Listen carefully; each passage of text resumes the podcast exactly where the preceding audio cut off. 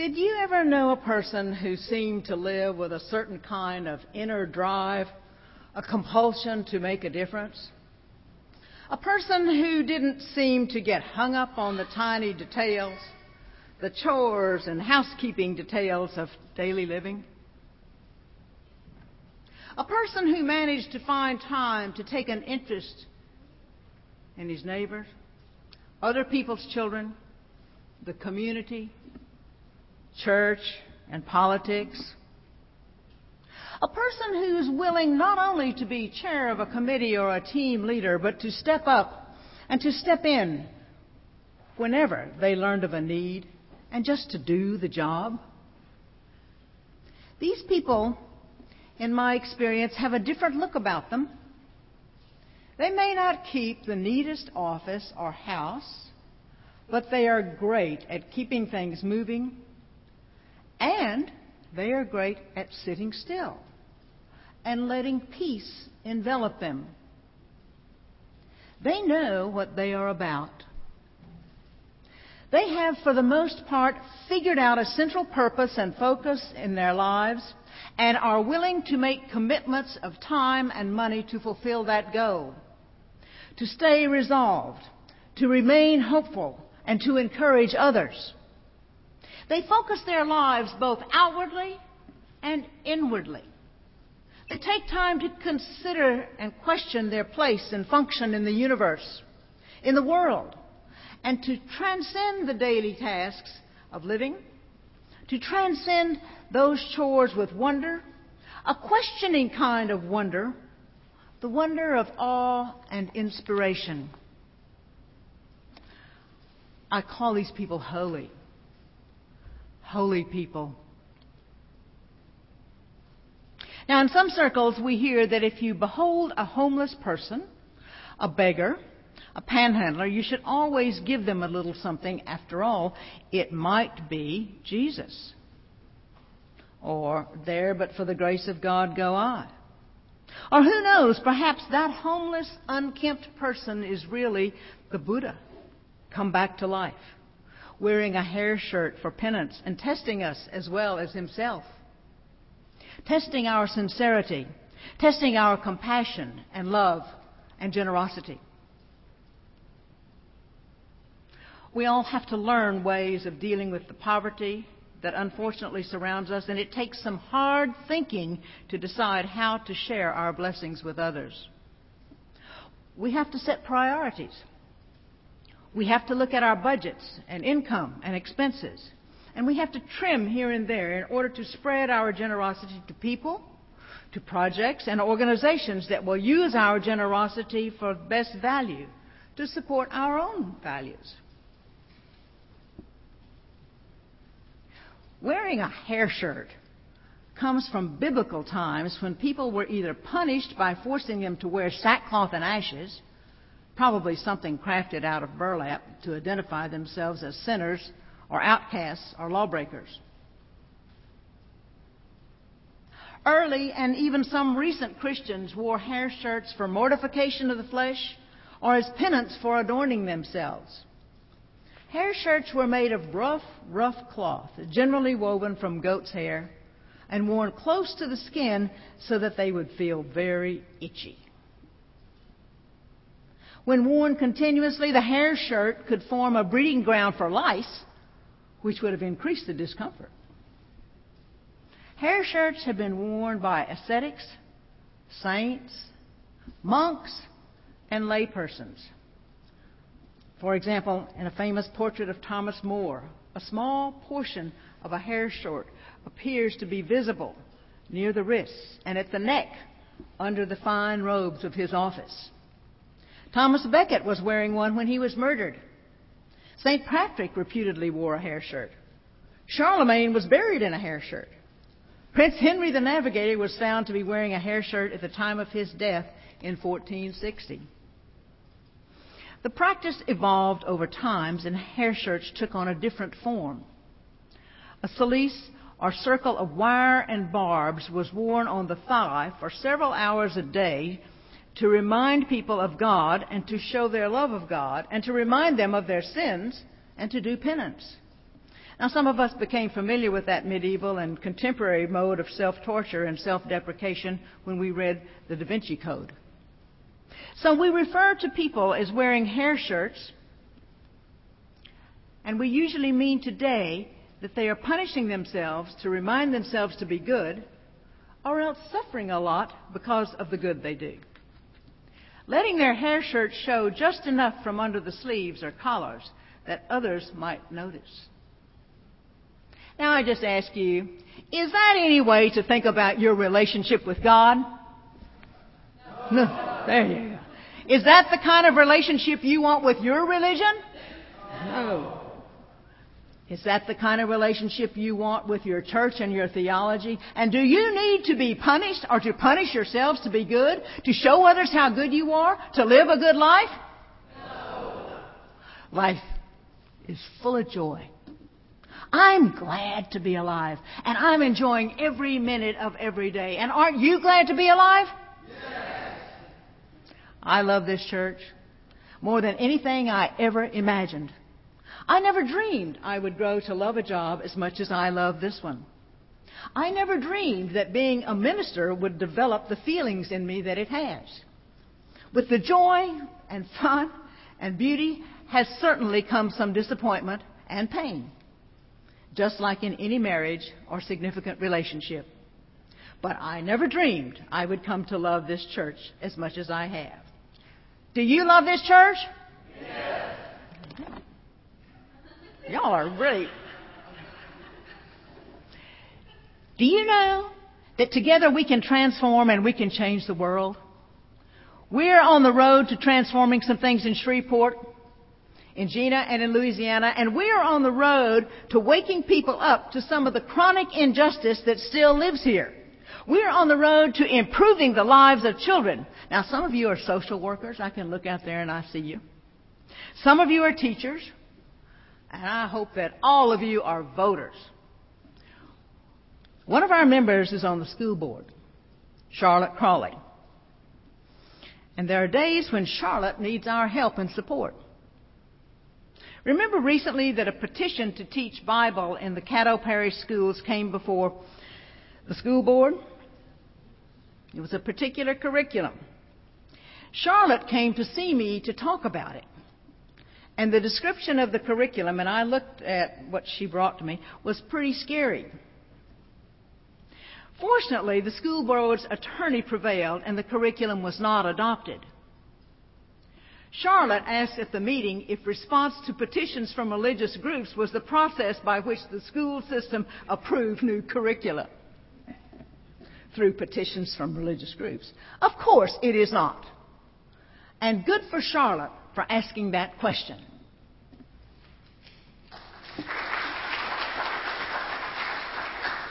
We have people from this congregation making a difference all over the place in their regular jobs in the way they live and in the ways they give. And guess what?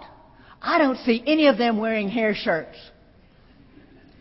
You are out there making the world better because you believe in that for its own sake, not because you are doing penance or trying to avoid the wrath of God. And I'm proud to be one of you and proud to be part of this faith. Our Unitarian Universalist faith is not hypocritical. A hypocrite is a person who pretends to have virtues, moral or religious beliefs and principles that he or she does not actually possess. A person whose actions belie her stated beliefs. A hypocrite is a person who feigns some desirable or publicly approved attitude, especially a person whose private life, opinions, or statements are inconsistent with his or her public statements. Now, we may find a few people behaving hypocritically amongst us from time to time, but our faith is not hypocritical. It is what it says it is. It is what it says it is. Our faith stresses responsible behavior much more than beliefs or creeds. Our Unitarian Universalist faith is not for wearing hair shirts. We stand up for what we think is right and just, and we raise our children to be righteous, intelligent, responsible, good citizens. We have one of the most progressive religious education programs imaginable. We do not instill guilt in children. When I was a little girl, I used to have nightmares about going to hell. It was not fun. We teach personal responsibility. We teach our children about sexuality so that they will know how to handle their sexuality with respect and responsibility. We instill love and compassion and joy. We help young people learn to work together, to collaborate, to solve problems, and to resolve differences with feeling and respect. The bonds that children and youth form at this church stay with them for the rest of their lives. And if you don't believe it, you ought to be around here some afternoon when all of a sudden a carload of kids drives up and comes in and says, Where's Miss Susan? You know? Miss Susan just came in and she doesn't have the slightest idea what I'm talking about. I'm talking about our great religious education program.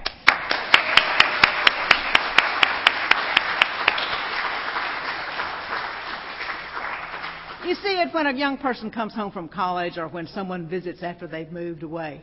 Because what our children learn here is special. They learn to live good lives that are inclusive, that consider the earth, animals, and other people. They do not learn to do penance. They are with people who practice what they preach, not with hypocrites. We don't let people work with our children until we've gotten to know them. Our children and youth are our dearest treasures. And the people who teach in the RE program are treasures too.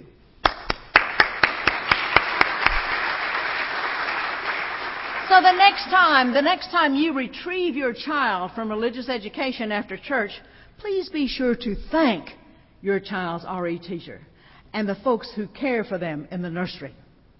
They are transforming the world through your children just as you are at home. We need each other. Together we can preserve our freedom. And as the religious historian Dr. Alicia Forsey says, we can prevent health care from becoming a luxury. We can present, we can, excuse me, we can protect our wise elders and our innocent children. We can refuse to run our affairs according to the bottom line of the dollar. We can steward the resources of this earth. Dr. Forsey adds, if we try to be as quiet as possible, flying under the radar, we are practicing nothing more than hypocrisy. That will offer us no peace.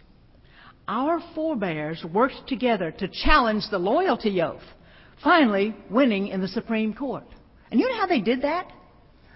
A bunch of wealthy churches out in California had plenty of money to defend themselves. And so they agreed to pay the legal expenses of people in smaller churches when they didn't sign the loyalty oath. Okay? It was an amazing um, effort of cooperation. We have challenges today as well, and we have to work together to overcome them. We Unitarian Universalists are not hypocrites. We do not come to church and then go home and revert to slovenly, evil ways. We are not perfect human beings. We are not perfect persons. And we do make mistakes. But for the most part, we are not afraid to put our money where our mouths are. Now, of course, there are times when we do get scared and we get timid and we worry about what people will think if we become an official, welcoming congregation. But that will sort itself out in its own good time. Generally, and for the most part, as a denomination and as a congregation, we are not afraid to stick our necks out or to stand up for the little guys. I'm really, really, really proud of that. We don't just believe in our faith, we live our faith.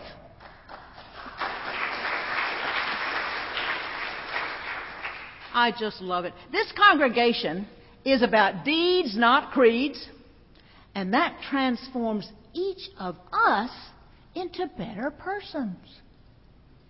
That's why I'm so proud that we can come together and work together.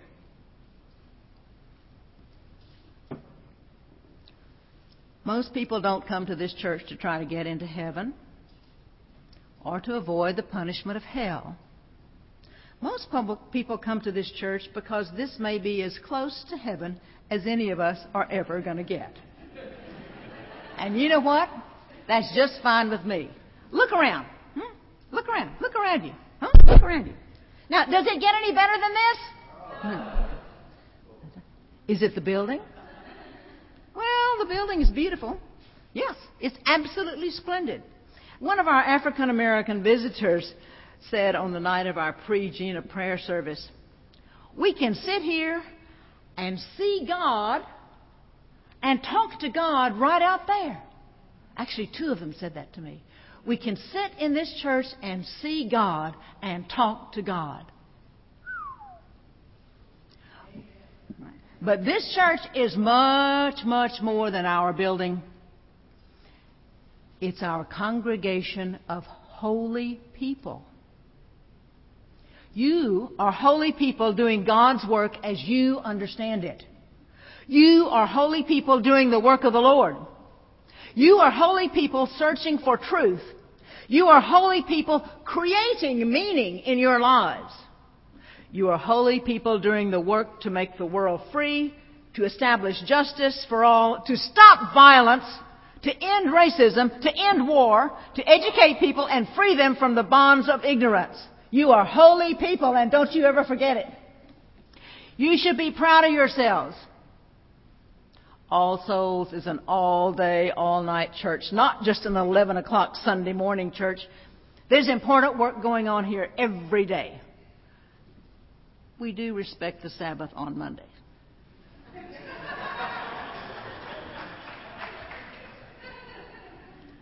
I'll wager you that for a church the size of ours, there is more going on per person, per child, than in any other church in town. No minister could have asked for a finer first church. You know, I'm an old lady, but this is my first church. Did you all know that? Some of you do. It's my first church. I often say that when I've made a lot of mistakes, so you can forgive me. I never have done this before. I could have not asked for a more loving first marriage, an experience of mutual learning, mutual giving, and mutual sharing. Now, the Reverend Laurel Hallman, minister of the First Unitarian Church in Dallas, insists that ministry is not like a marriage. And she's got a point. But for me, ministering with you all is very much like a covenant of marriage.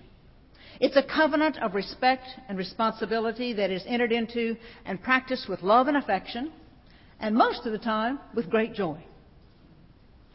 We are here not out of penance, not out of fear, not out of show, but for the joy of the spiritual journey that we share together. In this place, we are holy people living and working together without hypocrisy, without hair shirts. We are together in the love of community. We are together in search of the sacred. Our love of community and the sacred, like heaven itself, is right here. Right here. In this unique, holy, and wildly wonderful congregation of all souls.